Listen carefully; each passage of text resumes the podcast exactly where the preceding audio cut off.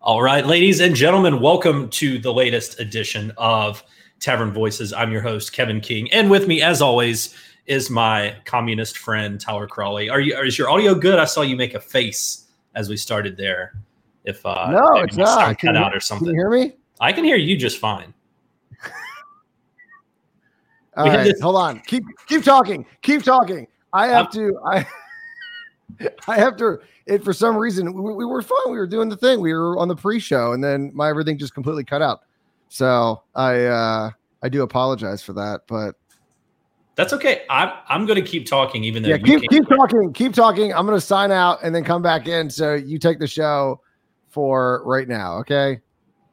Yeah. So anyway, this happens to Tyler all the time. Uh, for some reason, his audio keeps cutting out from his microphone, and he can't hear me at all. So, but uh, I do want to welcome everyone here to the show, and I'm going to bring Tyler back into the stream now, and hopefully he can hear me. it's like to be me for three hours a day when you got no one to throw it to. you got to just maintain the crowd's attention. It's uh, it's it's actually way easier than most people think that it is. Um, all right, we got we're good, we're good. I mean, it was it was weird. It was weird. Normally we have those problems in the pre-show and this time it decided to wait until the uh, the actual show. So you guys got a little behind the scenes action of Tavern Voices. So yeah, and I blamed it on you. I said this happens all the time. Yeah, it does, but I'm and, saying it always happens in the beginning.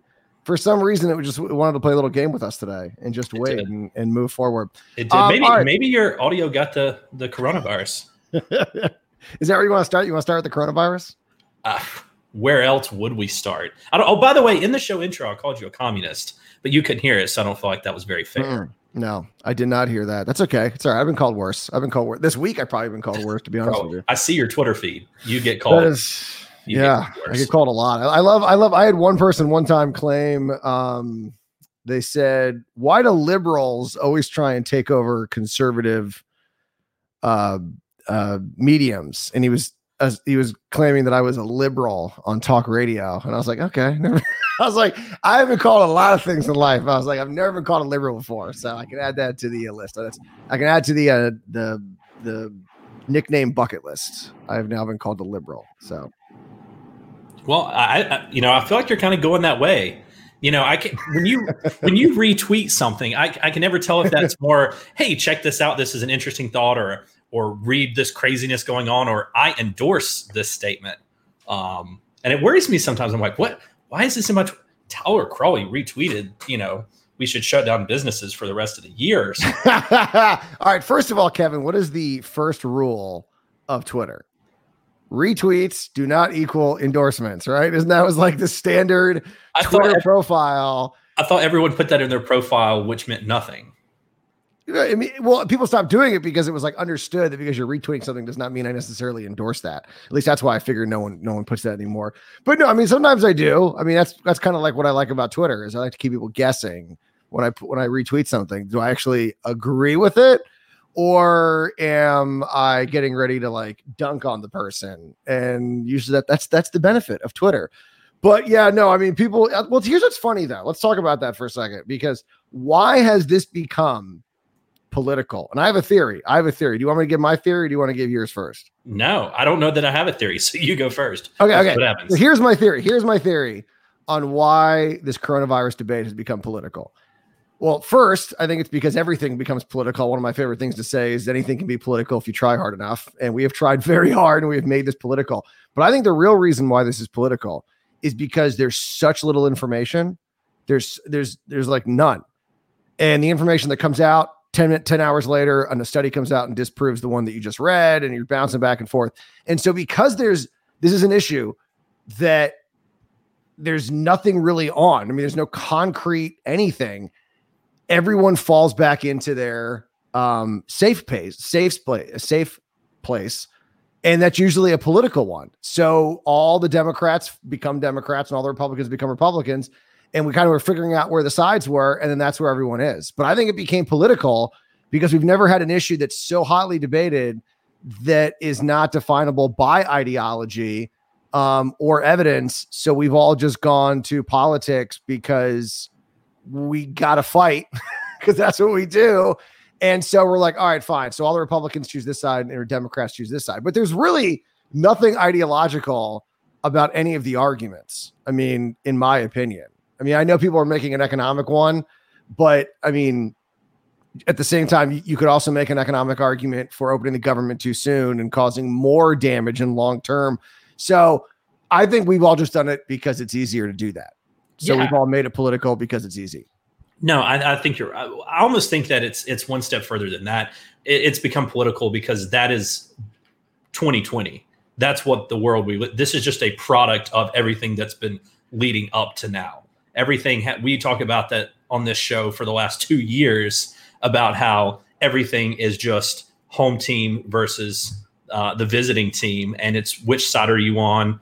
The the light switch is on and off. There's no nuance, no debate, uh, and I think this is it. People are already in their camps. Either you're you know you're anti anti Hillary or anti Trump, and now you're either. Um, and, and, and I do want to say, I think Can I say I like how you said that I like how because that defined 2020 or yeah, 2016 it, was it was not pro Trump, pro Hillary, it was anti Hillary, anti Trump. I did like that. So sorry. Yeah, I, I, tr- I, try to be specific with the way that I that I look at look at that uh, wonderful election that we had to choose from. But um, you know, with with coronavirus, I think you do have your extremes. You have your um, people who legitimately think this is like a made up event, um, and you also have people who think that is going to kill everyone and we should keep the economy shut down perhaps forever um, and just keep printing money and do universal basic income and destroy the um, the actual free market economy. You do actually have those people in real camps, which is a little scary. Uh, but I think everything else in between is just that reaffirming of beliefs. This is the first global pandemic where you have social media to tell you what you want to hear. You have any news source saying what you uh, whatever your preconceived notions of the situation were. And that's just the reality of of where we've been at for the last five or six years really.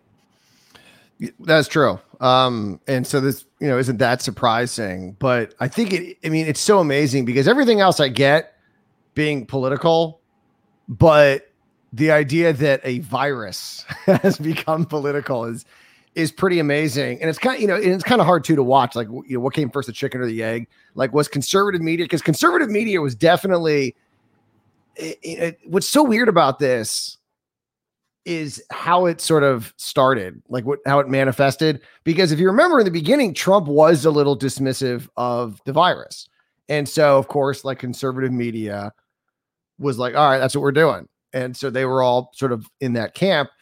But then Trump I don't know if it was. Some have said that was that it was Imperial College uh, London study that showed two million people dying. That he was like, "Oh crap!" and very quickly was like, "We're going to shut this down. We should shut this down. We should do this. We're going to, you know, everything." But the conservative media didn't really go on board with it. Like, I mean, if you listen to Rush anytime, um, any day in the last two months, I mean, he has been completely on board with this being overhyped and this not being anywhere near as bad. And maybe we shouldn't be listening to these experts. And so it's kind of funny there was that divergence that took place. And you know it's funny if you if you watch these protests you would think that Trump is 100% on board. And it's hard to tell with Trump. I mean that's sort of what he's known for right? Where it's kind of hard to pinpoint where he is because you know one day he's like liberate Virginia. And then the next day he's like you know Virginia should do what it wants to do. It's like you just don't know where he is on some of these issues. But it is kind of interesting there's that divide where Trump does goes back and forth about being worried about this thing.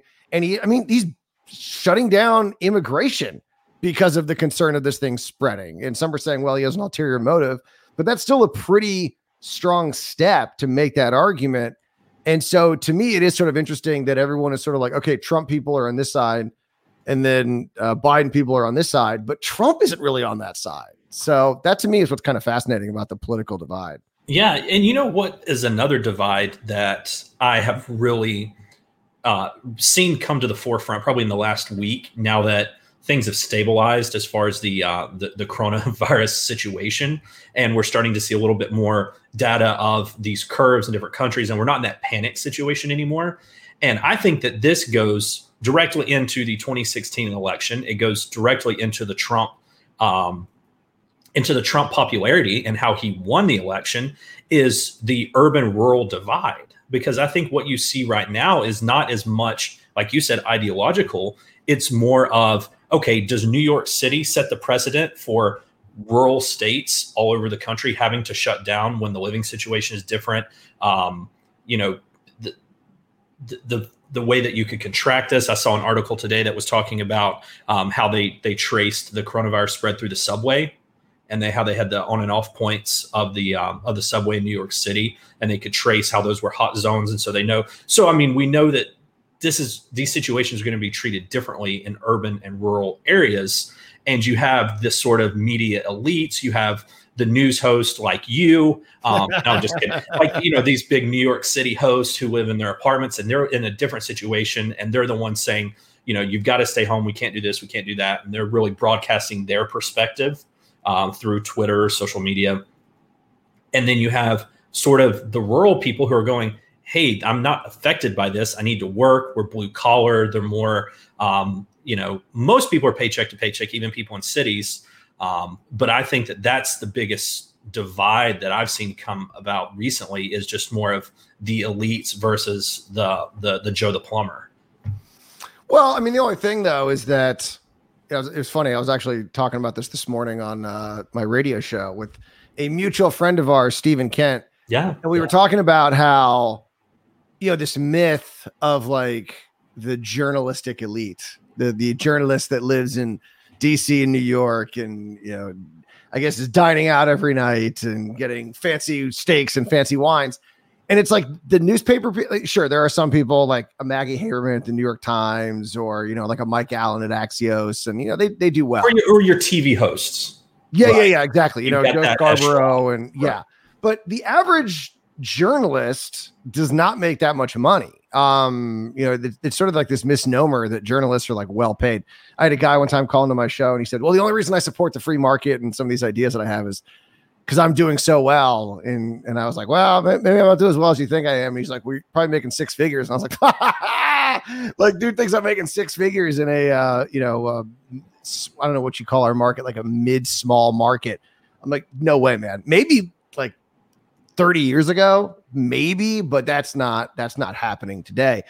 And so there's sort of this misnomer about that, you know, because I always like to joke with people that, you know, Hannity always calls these, you know, the journalist elites it's like, you know, here's a guy who makes $80 million a year, doesn't fly commercial, which by the way, awesome. Good for him, man. I wish I had a private jet. The wall banger. Um, yeah, the wall banger. Savage calls him. But it's like, what is elite? I don't, I don't think that term is is it's it's used differently by different people.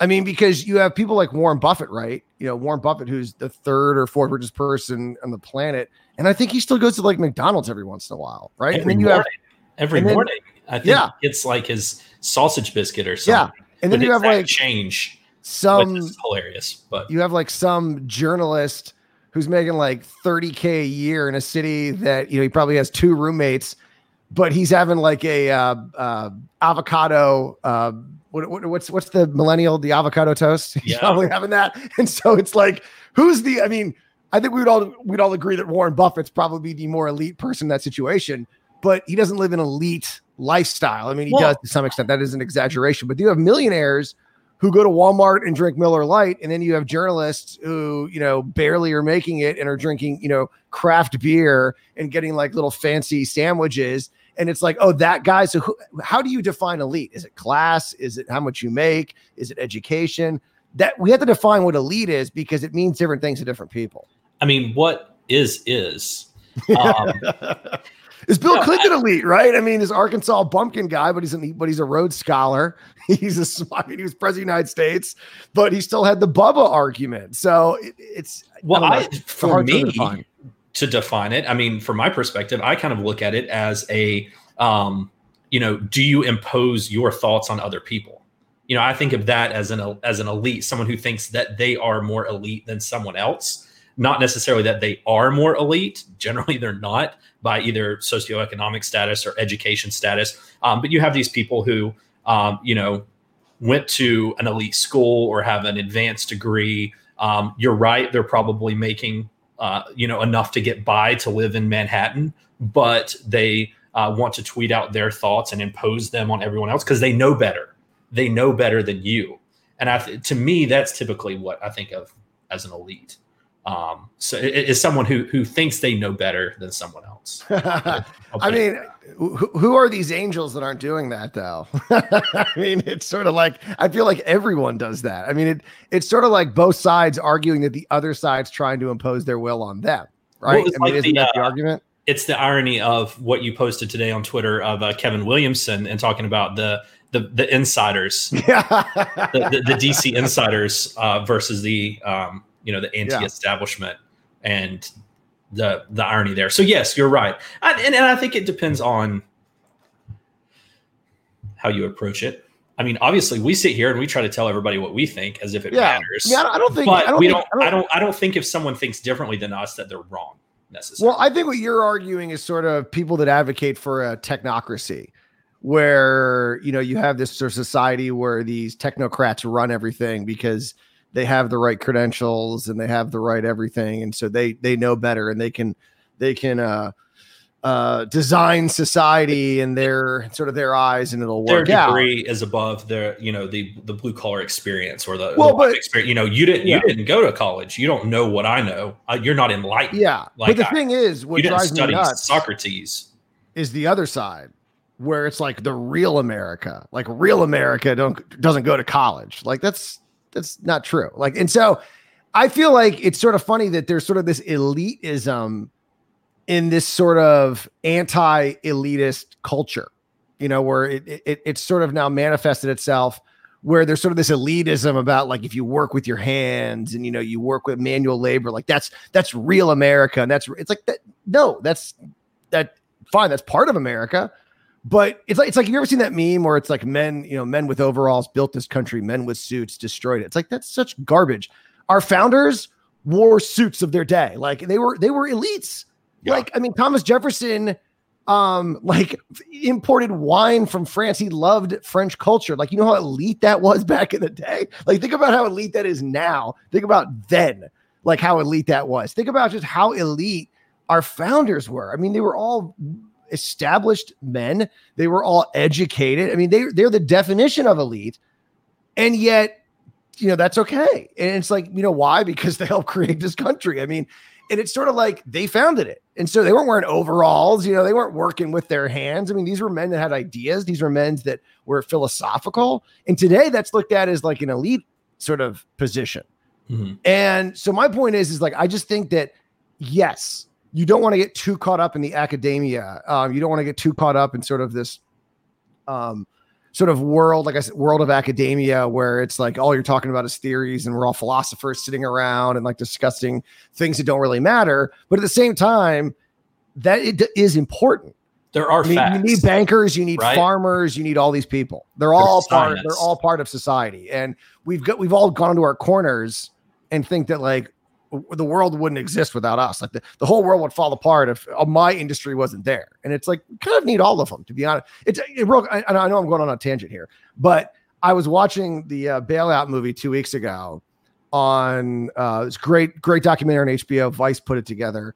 And I mean, they interviewed like George W. Bush and Barack Obama and Hank Paulson and Ben Bernanke and Nancy Pelosi. And I mean, pretty much, um, uh, what's his name? Timothy Geithner. I mean, everyone that was involved in the bailout back then. And what was amazing to me is they interviewed like Paulson and Bernanke and all of them. And they said, well, the reason we did the bailouts, and which, by the way, they got paid back for, is we were trying to save Main Street. It's like if the banking system collapsed, all of these banks would have gone like AIG. I mean, would have taken down so much. All of these banks would have collapsed. The banking system, as we know it, would have collapsed.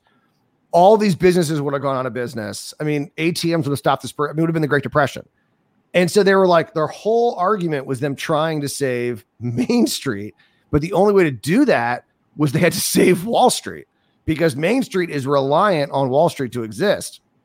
And yet it got sort of perceived as this elite bailout and they were like, ah, you know, they were just they were so you could tell they were kind of like distraught by that because it was like that's who we were trying to save, but it got per, it got sort of twisted into this idea that they only saved their elite friends and left all the regular people out out out cold when the whole purpose of it was to save Main Street because Main Street doesn't exist without Wall Street. At least if Wall Street goes under, Main Street's going with it. Maybe we can reorganize the system after that, but we need Wall Street. They're very reliant. These businesses need to be able to borrow money. They need the Wall Street derivatives and securities and everything else in order to function. If they don't have it, they're going to be in some trouble. And so we need all of these companies. We need everyone. There's no real America. If you're in America, you're you're in real America. Rant over. Rant over. very very so speaking of real america something that has been going on uh, right here in my backyard uh, over the last two weeks and i now have seen it on cnbc in commercials uh, we have the reopen nc protest um, i wouldn't say necessarily spearheaded but uh, one of our, our former professors is uh, is very active in that. Dr mike adams has been um, at the forefront. Did you ever have uh, him for a class? I never yeah, had him for a class. I did. Yeah i, I never did. criminology uh, 101 or 102 something uh, intro to criminology. That's actually how i met him. I didn't it was my freshman year. Um, i had a friend of mine who said you got to take mike adams if you can get in the class. I and, never had it. I never had the pleasure phenomenal class actually um, i don't say actually like like you wouldn't believe it but i mean really really awesome class um, obviously he's a very engaging speaker um, so it was a uh, it was well it's funny because no one ever talked classes. about his his class. Like he's known for being like this provocateur, but you don't. No one ever says because I actually had friends of mine have taken it who are not crazy conservative, and they liked it. And so yeah. every, it, it always sort of gets lost in this conversation about Dr. Adams you know, when he sued UNCW and, you know, is, is, is he being, I mean, everyone always forgets that he's, he's actually a pretty good teacher. yeah. like, no, he's phenomenal. I mean, good, he's, he's good. I feel like, um, I feel like he's talked about that before that before he became super outspoken conservative, he won all of these teaching oh, yeah. awards of like student favorites. And if you go and rate my professor, he's got a super high score. Um, I, I remember, uh, this is we're just on tangents at this point. Um, but one of the things I really took away from his class that I, I enjoyed is that he had a start time for class. If, if uh, it started at say 10 o'clock or 10:30, whatever, he shut the door at 10:30. If you weren't there when the door shut, you didn't come in. Like period. You were on time. You were there to learn, or yeah. you you went back home. Uh, you know, discipline things. I, I mean, he didn't let you use a laptop either, right? I'm sorry. He, he wouldn't let you use a laptop either, right? Yo, you can have a phone out or a laptop or anything. Yeah. Um, yeah. And laptops still weren't super prevalent when you and I were there. I mean, they were there, but I would say now. I had one in class, so I had, no. I mean, I, I had it, I but I remember I didn't use it to take notes all that often. Um, oh yeah, yeah. No, all I did was use it to surf the web, but yeah. um, I had one. I remember one time listening to Rush Limbaugh in the class. Like I pulled the stream up and like had the the uh, headphone going through my my shirt sleeve so I could listen to Rush Limbaugh. You probably learned more that day. That's true. That is very true. Um, but anyway, the protest. Protest. Yeah, there we go. Yeah. So I know I know you're very anti-protest. I'm not anti-protest. Uh, I'm just I'm just kidding. People think yeah. I'm anti-protest because um, I don't think protests are as impactful as everyone makes it out to be. Uh, the Moral Monday protests were, I think, a good example of that. I mean, the media hyped those protests and they didn't do anything. Yeah. I mean, everyone, oh, you know, and, and what's so funny is Bar, you know, the Dr. Reverend Mr. Barber has like failed his way upward. Now he's like got this national position and big shock. He hasn't done anything. Remember, they're like, oh man, he's going to take this national. I'm like, what is failed protest? Like, okay, cool. He did it. He done nothing. He did nothing in North Carolina. And so I think they're over, you know, especially when they're overtly political. The Tea Party, what was so amazing about the Tea Party was it was people who were yelling at Democrats and Republicans. And the Moral Monday protest, it was all Republicans. You knew it was all Democrat liberals who weren't going to vote for Republican anyway. So Republicans said, I don't care what they're having to say. And that's what I kind of see in these protests is everyone's wearing a Trump hat and a Dan Forest shirt. And, you know, that's great, free speech. But none of the politicians, you know, Cooper's not like, oh no, I'm going to lose their vote. He knows he never had their vote. And so it they're not as impactful but I do think that they matter. I mean, a thousand people gathering. I just wish they'd be smarter about it. Uh, I wish they would have been a little bit more safer with that social distancing because I don't know. I think it was a, they're sort of like yelling that we need to be left to our own devices because we can social distance on our own. But then during the protest, they weren't doing it. So I don't know. I thought it was kind of a bad example for them to be doing that. Like, well, if you're going to say, hey, we can do this, we don't need you. And then you're, you're doing this thing they're telling you not to do it kind of hurts your argument a little bit. Well, and uh, if if it was a anti or a pro social distancing protest, perhaps I don't think that was their their main well, goal. What they're saying is point. that we can do it. Your point. but here, let me ask you a question. Well, let me ask you a question. Yeah, go ahead. Ask me. Um, the so I think that what they have also done is they've sort of made themselves. I mean, they're gonna they're gonna prove themselves right or wrong because they all got together. They were not social distancing. And so if five, six days from now we see a spike in cases and um, it looks like, oh my God, like what happened? And we trace it back to that rally, that's going to hurt their cause.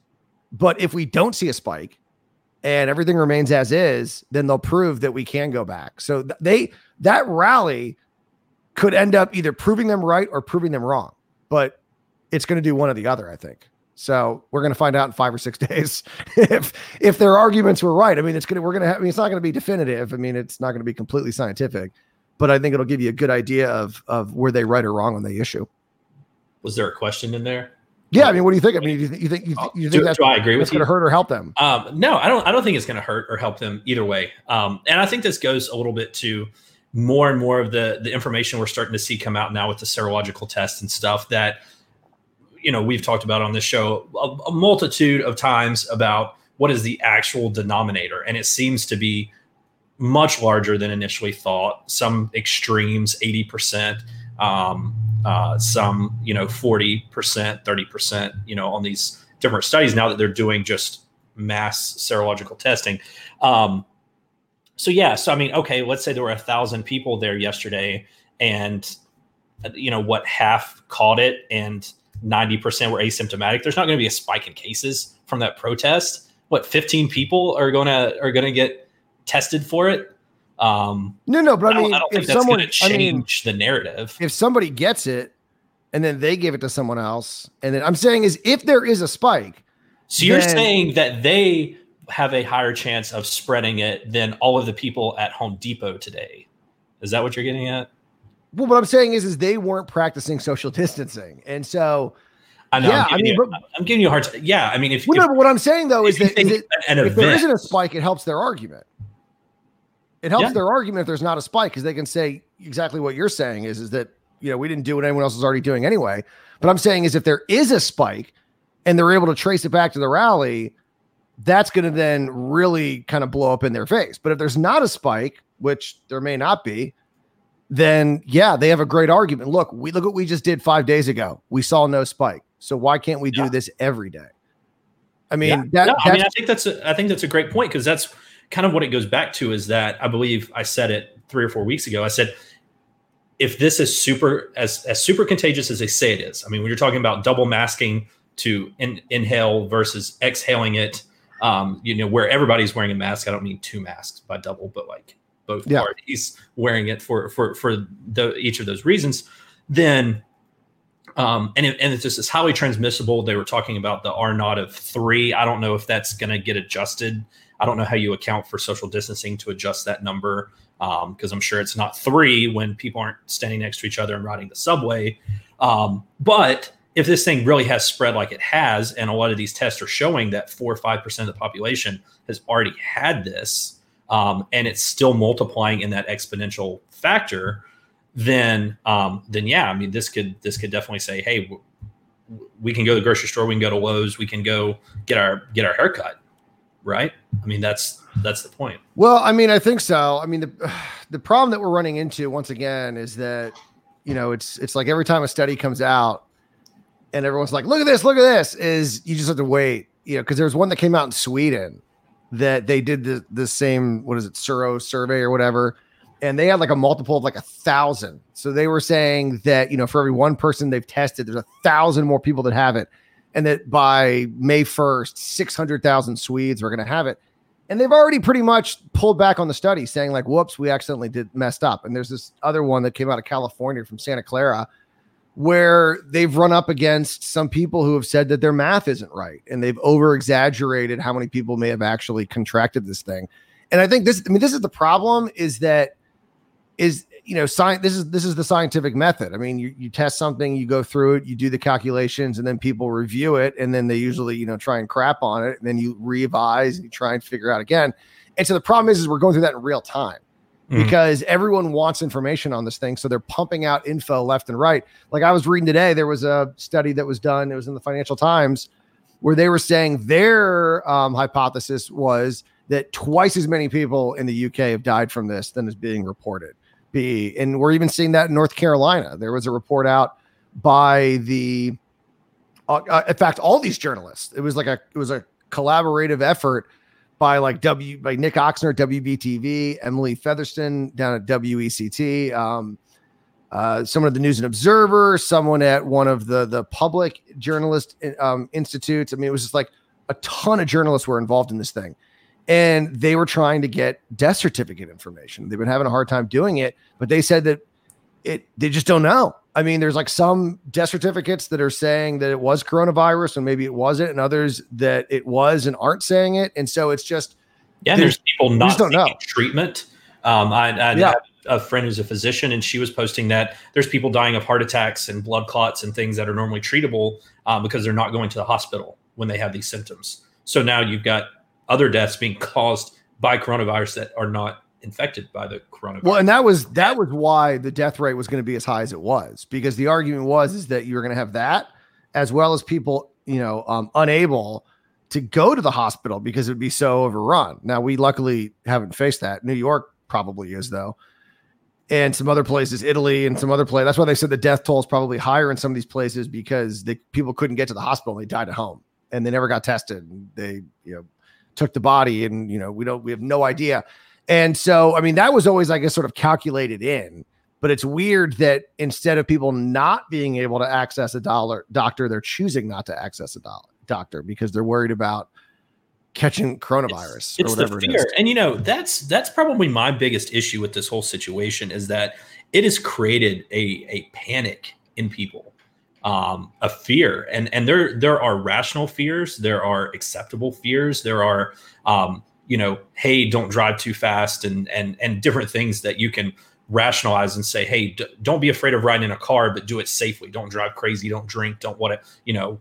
There, you can do a lot of different events and sports and and things that have danger to them, but you rationalize the fear. With this, it's very irrational um, because of the things that you know you know that have been put out there as far as um, you know if you touch the same cereal box in the grocery store as someone else and you catch it and it has a super high death rate it's you know way deadlier than the flu and and all of these things which are which are mostly true from what we can tell. I mean i'm not saying there's been necessarily a hyperbole um, but it's been based off of information we don't know. I mean like you said we may have had double the deaths. Um, we may have had double to 500 times the the amount of cases. You know, we don't ultimately know what the uh, the rate is, but it's it's there's so many people living in fear.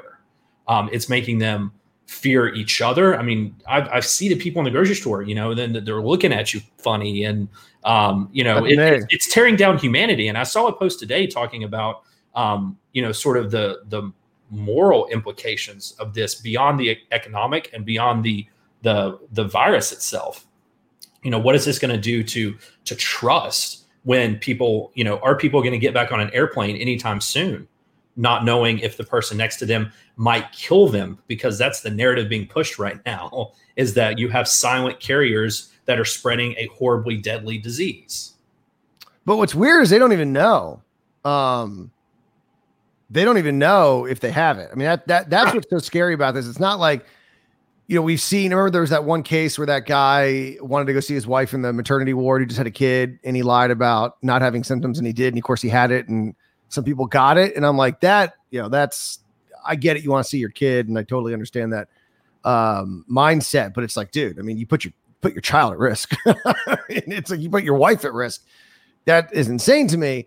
But the, the real scary thing is that people have it and have no symptoms and so it's it's I mean it, it's yeah I mean it's it's almost a trust thing, but it's it's just I don't even know what that is. Um, but I also think that we actually could end up being better off because of this. Because now all of a sudden everyone's going to be washing their hands, they're going to be using hand sanitizer, they're going to be keeping their distance. I mean, these are all good things. I, I mean, so. whenever I watch when, when I watch a movie now, like the whole time I'm watching it, all I'm thinking is like, those people are way too close. like that's like I just I'm like I'm in that mindset. Like I'm in that mindset and I mean, let's face it, there there are certain people in society who are very touchy feely, you know, close talkers from Seinfeld. But the majority of people they do like having a little bit of a, a space around them, and this I think is going to keep people in that mindset. Now, how long does it last? I don't know. You know, will we revert right back to where we were? Um, should we get rid of handshakes? What do you think? Should we get? I, I don't know. I don't know where I stand on that. I kind of like handshakes, but if they went away, I don't know if I would cry. Yeah. What do you think? I I I, I will probably keep shaking hands, but if one day I have kids and and that becomes a, a new standard that they don't adopt, I won't force it on. You know, I mean, it's just I'm already established in. You know, I think it says a lot societally, and until that changes, you know, I'm not gonna I'm not gonna be like, oh no, I'm not gonna shake your shake your hand now. I'm not. I'm not. Yeah. That, that, that's the living in fear part. I'm not gonna because here's the issue: is like you pointed out. Hopefully, some things will change for the good because I think we've gone so far to an extreme that maybe we could take some of these lessons and move back to the middle. Um, because when we talk about things like the flu, for instance, and you have 30, 40, 50,000 people a year die every single year because we don't do any of these things, how many lives could we have saved if we were wiping down shopping carts and not, you know, sneezing and shaking hands and doing stupid stuff like that? You know, maybe we've, and, and we already knew this. So maybe this was a shock to change some behavior. I don't think most people knew this. I mean, did you ever see that press conference where, uh, you know, they, they were they were joking about there's one thing is Trump one of Trump's tics that he does is he'll say like oh, no one knew that. And he it's always him like admitting he didn't know that. But he if he doesn't know it he assumes everyone else doesn't. and he was talking about how 30,000 people die every year of the flu. Like no one knew that. And I think he's right. Like I mean if someone would asked me how many people die from the flu before all of this I would have been like I don't know a thousand like I never would have thought it was 30 40,000 people a year dying from the flu and once again, just like the flu and just like coronavirus, is that they're not they they are dying from the flu, but it's also because they have other problems. It's from pneumonia. Generally. Yeah. Like And well, but I mean, also people are weak. You know, they're older, and so it's sort of like, well, if that didn't kill them, something else would have killed them. You know, in a couple weeks or a couple months or whatever it is. And so it's not until this, till everyone I think kind of woke up to that. And so I'm wondering if there's going to be a uh, a sort of a new normal, which I don't think is the worst thing ever. I think us, you know, like I said, washing your hands and and uh, I mean, I like shaking hands. I mean, I I, I think it's like a, it, I think touching someone else and sort of like, hey, how are you? And you know, putting your hand, you know, slapping their back or whatever. I think there's a value in that. I mean, they, you know, they've they've proven that, right? I mean, they've they've done studies where they found that you know, human touch is insanely valuable um and i think it was it was horrible i always hate to like quote this study but i think they i think the nazis did that where they would like raise children one you know that they were giving like basic sustenance to and nothing else and other ones that they were like coddling and i think the ones that got no coddling or anything else had like very troubling um developmental issues Yeah. if they survived and so we know there's a value in that but I do think maybe being a little more selective in making sure that my hands are clean when I go to shake someone's hand is probably a good thing. If we all turn into like um um who's the guy that hosts that show? Howie uh Mandel. Howie Mandel. Howie Yeah. Mandel and Donald. Trump are germaphobes. And so Yeah. we all start, you know, it's funny. Someone actually said Trump, it's amazing Trump hasn't like bragged that I always knew germs were going to be the end of us. like, because when he became a politician, he couldn't be a germaphobe anymore. So he had to, he somehow was able to get himself out of that. But he used to be very against shaking hands. And so it's kind of funny that uh, if we, we acted more like Trump, we would be in a better place. Well, Never thought funny. I'd say that. a couple of weeks ago when Dr. Birx was talking about how she had her uh, granddaughter, I believe, yeah. or whatever. he said, "You didn't go see him, did you?" That was that was that was a great moment in the uh, in the press conferences, which I don't watch anymore. And he was like, "Oh, I gotta go." Kind of you don't you don't watch him anymore? Yeah, I don't. I don't. I don't. I don't. I don't watch him either. Well, I've heard they've gotten better though. I didn't like watching it because the whole time it was like, here comes a stupid question, and then here comes a stupid response, and then after like it was like a half an hour to 45 minutes, then they would get to like the real questions. And they'd be like, "Oh, let's talk about those charts and let's talk about like the science." But Yeah, the were- first like 45 minutes, it was all gotcha questions. Yeah, I didn't realize they were going to be like two and a half hours a piece, and and at that point, and and I feel like they they kept moving the time around. Yeah, well, they was like in the evening. Well, it was like Trump was like changing the locations. Remember that? Like he was in the Rose Garden, and then he was back in the uh, what's the press room called? I forgot the press uh, room. Brady press. Yeah. Brady. Yeah, and then he was like, so- I mean, it was like they kept they kind of were moving around, and yeah, they did seem to move him back. And it's almost like when I when I do a radio show, I have to book guests, and it's almost like Trump and his people are like booking guests for the press conference, and they're like, maybe that's what's taking long is they haven't got the confirmation that people are still coming there, and they're like, we got to make sure the people are there before we go out, so they keep pushing the time back. So yeah, I don't know why they keep moving the times around, but uh, did you see Brett Baier the other day? That was, in that the was audience. solid. Was it last night? Maybe. Yeah, Or it was last before? night, and then he like stood up and then started hosting the show.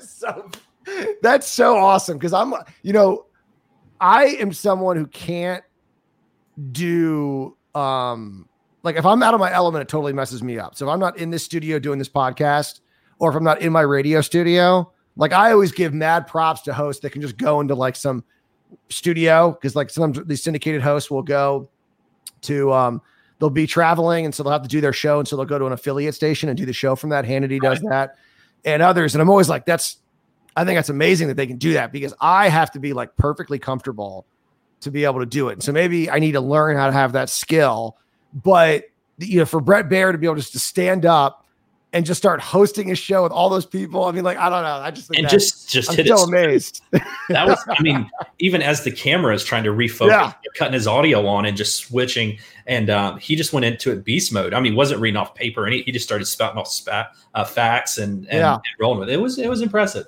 That I would have loved to have known people in his ear. They're like, all right, turn around, turn around, do the show, do the show. and and I like that uh, that Trump gave him the shout out for being there as well. yeah, no, that's that's well, because Brett Baier's been joking about how um Trump keeps stealing his show because it's Oh. always like at six o'clock. So I think that was they're like, well, we might as well put. Oh, did you by the way, did you see um someone had tweeted about Brett Baier back when he was working um for Fox uh asking questions and that and they, someone posted a clip of him and uh To and Tony Snow as press secretary. Oh, I did see that. yeah, I had yeah. forgotten about Tony Snow, and man, he was he was a real he was a real gem. Well, I, I, I when I first got into talk radio, I was like so into it, and I was listening to everything I could find. And I remember driving somewhere. I think Tony had a show on the weekend, and he was talking on the show about how he's been offered to be the press secretary, and he was like talking about it on the air about should he do it? You know, it's gonna be less money, and he's like, but this is like what people always talk about, right? Like actually taking your skill with talking and actually making a difference and going to work for an administration and like helping to you know get stuff done versus just talking and i remember him talking about it and then he became the press secretary and then of course he got diagnosed with cancer and uh, he had to leave and um, when did he, he passed away what 2007 8 it's been a while um, maybe no, I think it was before. It was. I think it was. Was it 2007? I think it was 2007. Um, and I mean that was just you know that was tragic. But I just remember him talking about you know saying like this is what we always talk about me going to do something, and then he went and went and did it, and he was pretty good. I loved his. Uh, remember his spat with uh, Helen Thomas. name. Do you do you think any president has had a better uh, press press secretary lineup than George W. Bush? I mean, you're talking about Tony Snow, Ari Fleischer, and uh, and uh, Dana Dan- Perino. Don't forget Scott McClellan, right? Wasn't it was McClellan? Was it Scott McClellan? Was he the other one? Wasn't was David Frum one too? I don't remember. in Let's the look early age? Yeah, I looked that up because because one of them flipped. Was it McClellan or Frum? One of them like, be, and they both become kind of um, closer to the more uh, moderate liberal side of the Republican Party. But I can't remember which one it was. I think it was McClellan was the earlier one. I don't know where David Frum came from. Maybe they both. I don't know. I have no idea. But no, he had good. He had, he had a pretty good. He had a pretty good lineup. Um, I love that. Trump's last press secretary what was it Stephanie Grisham never held a press conference. were like, that's like awesome. She's gonna go down in history as the first press secretary to never address the press. like, that's a pretty good job if you can get it. I mean, it'd be like being a radio host and I never actually went on the air, but I had the job for like six months and I never hosted a radio show. Did you find out which one they were? Uh, yeah, we've got Ari Fleischer, Okay. first two years. Uh, Scott McClellan, Ah, okay. another two, almost three years. Tony Snow Okay. um, from 06 to 7, a year and a half. Uh, Dana Perino finished it out. Yeah, that's pretty good. I mean, it's hard to rank them. I mean, they're all doing kind of the same thing. it's just they're all spinning whatever they got to do. I liked it while we're talking about this. You got the George W. picture in the background. So. Yeah, you know that was on the wall, and uh, I figured I'd throw something in the background there. I might keep rotating that out, but I like that. I like it. I like it. Know, since he, he, since he predicted all of this uh, back in the day, I thought it'd you know bring that bring that in. I will say I do love the uh, the love that everyone has for W again. You know, like everyone that thought he was so it's dumb. So and, they're now like, oh man, I miss George W. Bush. Now, here's my question. Here's a question for you before we close things out. Is this going to be an actual question? Unlike- this is going to be an actual question. Okay. Do you think? Do you think that the same thing is going to happen to Trump? Because I don't think it is. But you know, the same way that they were like, "Oh man, I wish W was back here." Like I would have loved W. So let's say Trump, whatever, and then let's say the next president is I don't know. Um, uh, one of my buddies said Josh Hawley will would probably be. He sort of got that populist uh, mantra. Will people be like, "Oh man, like I wish Trump was back here," or do you think people will really like? Because I don't remember anyone ever saying that about Reagan. You know, because they, they didn't like Reagan. I mean, they liked him, but I didn't hear when Bush was president. No one said, "Oh man, I wish Reagan was back here." and so, do you think people will be like, "Oh, I wish Trump was here"? And it's just, is Trump uniquely hated? Or will he will he be like every other Republican president? No, I think that I think the hate for him from certain people will fade. Um, because I think there's so many people caught up in the moment and they'll look back on because we've talked about that before. A lot of the policies are actually not extreme. You know, there's a lot of people that he's moderate the aisle that he's done things for and and really shouldn't be totally against him wholeheartedly. But there are a lot of people that no matter what he did, what what no matter what he did tomorrow, he would be hated by them, or just the the Trump derangement syndrome, if you will. Um, so I think he'll be less hated. I think he'll definitely be memorable. Um, you know, it, you can't tell me they won't be showing clips of his uh, briefings in in J schools all over the country for the next fifty years. Um, I, I, I, I would think that would happen, but, um, but yeah, I don't know. I mean, I feel like Clinton never got any retrospective adoration. In fact, I think more and more, I think his his popularity has faded a little bit because um, I think there were a lot of people that defended him in the scandal and everything at the time, but they kind yeah. of back in, the light of Me Too and different things of you know Epstein and and they're kind of like eh, maybe maybe Bill was a little creepy. Um, so yeah, well, no, the Me Too movement wiped out Clinton, wiped out Clinton's uh, sort of aura, and then I think also his uh, his wife who's a horrible politician, also destroyed the legacy. huh? well, I mean, she's not a good person, but she's but she's not a good politician. Yeah. And and then while that's been happening, so like, you know, if you go back, people forget like how talented Bill Clinton was as an orator and sort of just sort of off the cuff kind of a oh, politician. Yeah. Very charismatic. But you know, he's like, you know, he's he's you know, he's had some health issues and he's he's like he's like Biden. He's gone like not that Biden was ever like Clinton, not even close, but he's kind of faded. And so the only thing that's left is like an old, wrinkled up Bill Clinton and Hillary, who's always been bad. And it's like people are like, uh, and so they they're sort of like, that's what's in, you know, they won't go away. Like Bill kind of has. He's realized he's past his prime, stay out of the limelight, be remembered for his greatness, but his wife keeps ruining everything for him. So I think maybe that's a little bit why. But I just wonder if Trump's going to get this um, you know, I think that I think what you're talking about really helped Bush is that him and Laura just kind of went did their own thing. They didn't try to get out there and stay in the limelight and and be focal points and say things. And I think that Obama has been pretty good about that, about kind of just stepping away and and letting a couple years go by. Said said who? Obama. Obama, yeah. Hmm.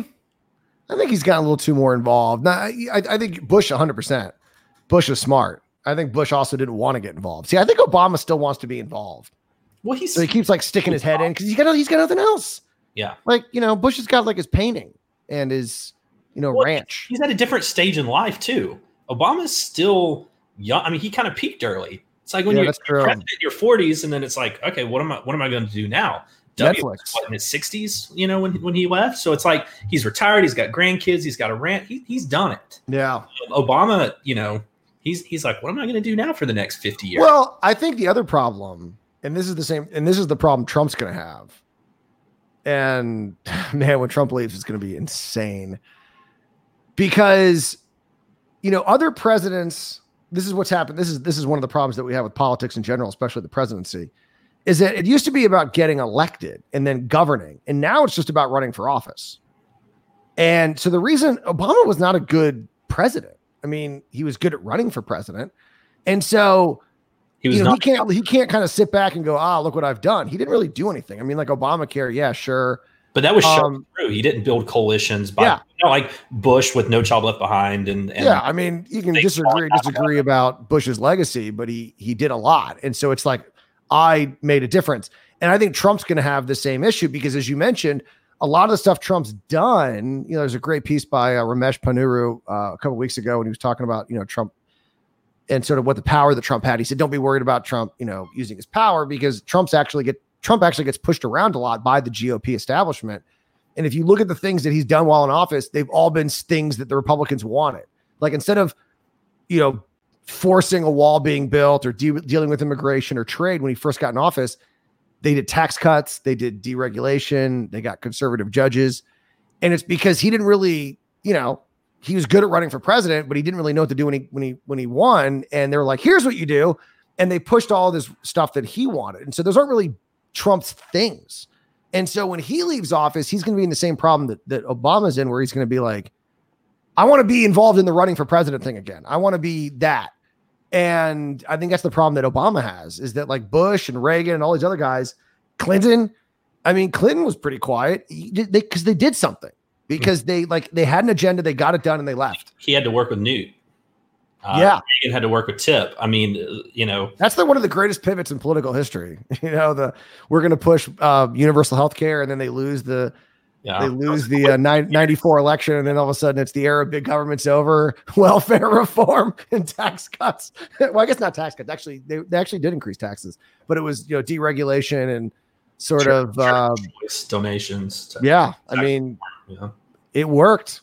I mean, it worked for him. There's no doubt about that. So I, I think that is going to be one of the problems that Trump's going to have is that same problem that Obama has, where it's like they really liked running for president. I'm not sure if they like being president, but they liked running for it. And there's going to be a couple election cycles. Now, Trump's going to be really old though when he gets out. you know, I mean, he's either because what is he now? What is he, 73? Something like that? He's, yeah, he's up there. So he could be like 75. He's either going to be like 74, 75, or close to 80 when he gets out of office. I'm not he might just be like, I'm done. I'm going, I'm going to Mar-a-Lago. I'm going to play golf. That's all I'm doing. he might just. The more, the more you see Biden, and I know, I know polling says one thing, and we know how well polls go, but um, but I guess kind of a final thought: How are things looking right now for Biden versus Trump reelection, or do you think it's just still too early? I mean, I think the data shows Biden's got a lead, but um, I don't know. I mean, the there was one poll that that showed, I think it was the Wall Street Journal poll that showed Biden doing well. Like if this, you know, who'd you want in charge of the crisis? They said Biden. Who would you want in charge of emergency? They said Biden. But when they asked who they wanted in charge of the economy, Trump had a double digit lead. He had like a 12 point lead over Biden. And so it depends on where people are. If this economy is still just having problems, they might go, damn, we need someone that's going to fix this. And we got to keep Trump in office. But if they're like, oh my, this is a crisis, this is emergency, we got to keep, we want someone in office who's going to be able to handle this better, they might go with Biden. So it really just depends on the mindset. But um, I think what's crazy about this, I think they're both benefiting from it at the same time. Like I think it makes Trump look presidential uh, to some extent, but it also helps Biden because he's no one's talking to him, and so his gaffes can't happen because nobody's paying attention to him. Yeah, yeah. And so I think they're both benefiting from this. Trump because you're seeing more of them, and Biden because you're seeing less. Mm-hmm. And so that's also going to play. So if this thing kind of tapers off, it's going to be it's going to completely change things. But I would say as of right now, I think Biden has a slight edge. Well, it was but, interesting today. Know. I noticed on CNBC there was a poll they were talking about as far as they had they had asked, uh, what do people think about the nature of the shutdowns? Was it too aggressive? um, versus uh, you know kind of proportional. Yes, we we should definitely do that. And as far as who thought it was aggressive, fifty five percent of Republicans said that the response to the coronavirus had been aggressive. Uh, three percent of Democrats. So I think that that's very uh, very telling as well because and there's a political divide. There's no doubt. I mean, it's, motivating certain people.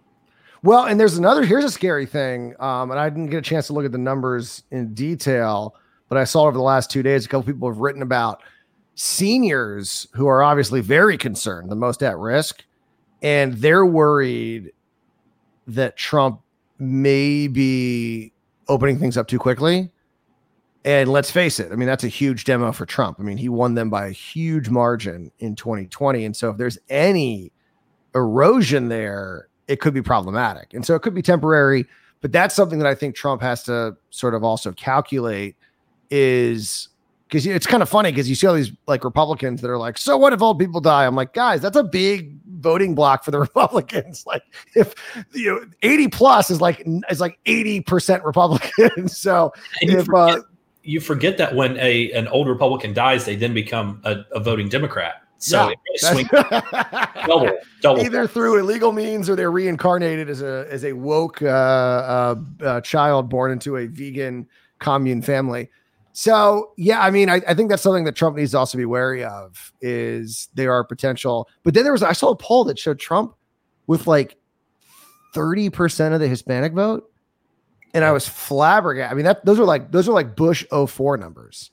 Remember Bush? I think 04 got like 30 some percent of the Hispanic vote. So that would be pretty crazy. But then again, there was also that poll that showed Trump getting like 30% of the black vote, and everyone's like, it's working. And then like every other poll from that since then's been like 8%, like where it's supposed to, where it always is for Republicans. So, you know, it, it, it's hard to know, but we could see some demographic shifts. We could see some seniors upset at Trump and maybe some Hispanics that are going to vote and maybe they'll cancel each other out, maybe not. But I think it is a little early to tell, especially with the coronavirus.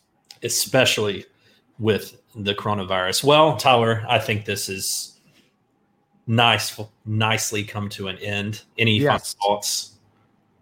Uh no, no. I can't believe that was that was a quick hour. That was a that was a quick hour, I will say. That's a That was a very quick hour, and um, you know numbers keep changing. We'll be back uh, next week and and catch up on everything, and we'll um, you know by next week we're going to start to see some some opening plans. I mean, a week, uh, April 29th will be our episode next week, and you're talking about um, you know Georgia looking at opening up, kind of leading the the fray, but a lot of other governors rolling out plans. So we might have Cooper's plan by then. Governor Ford, well uh, Forest has what's funny is the the plan. 29th is when our um our uh the statewide order expires. So we'll we'll have a decision on Trump, what, what he's going to do. But what's crazy is we should have some data. So we're gonna so if these places that are opening, if we start seeing spikes, I know there's about a five five day delay on this, so we may not have it exactly. But it, if we don't see spikes, then states keep going. If we do see spikes, then that's going to lead to other states being hesitant. So we will have some unscientific but data nonetheless next week. That's Looking right. forward to it. full of uneducated and uh, and uh, exciting Non peer reviewed. we, we peer review live. That's true. That is true. All right, I'll see you next week. All right, dude. See you.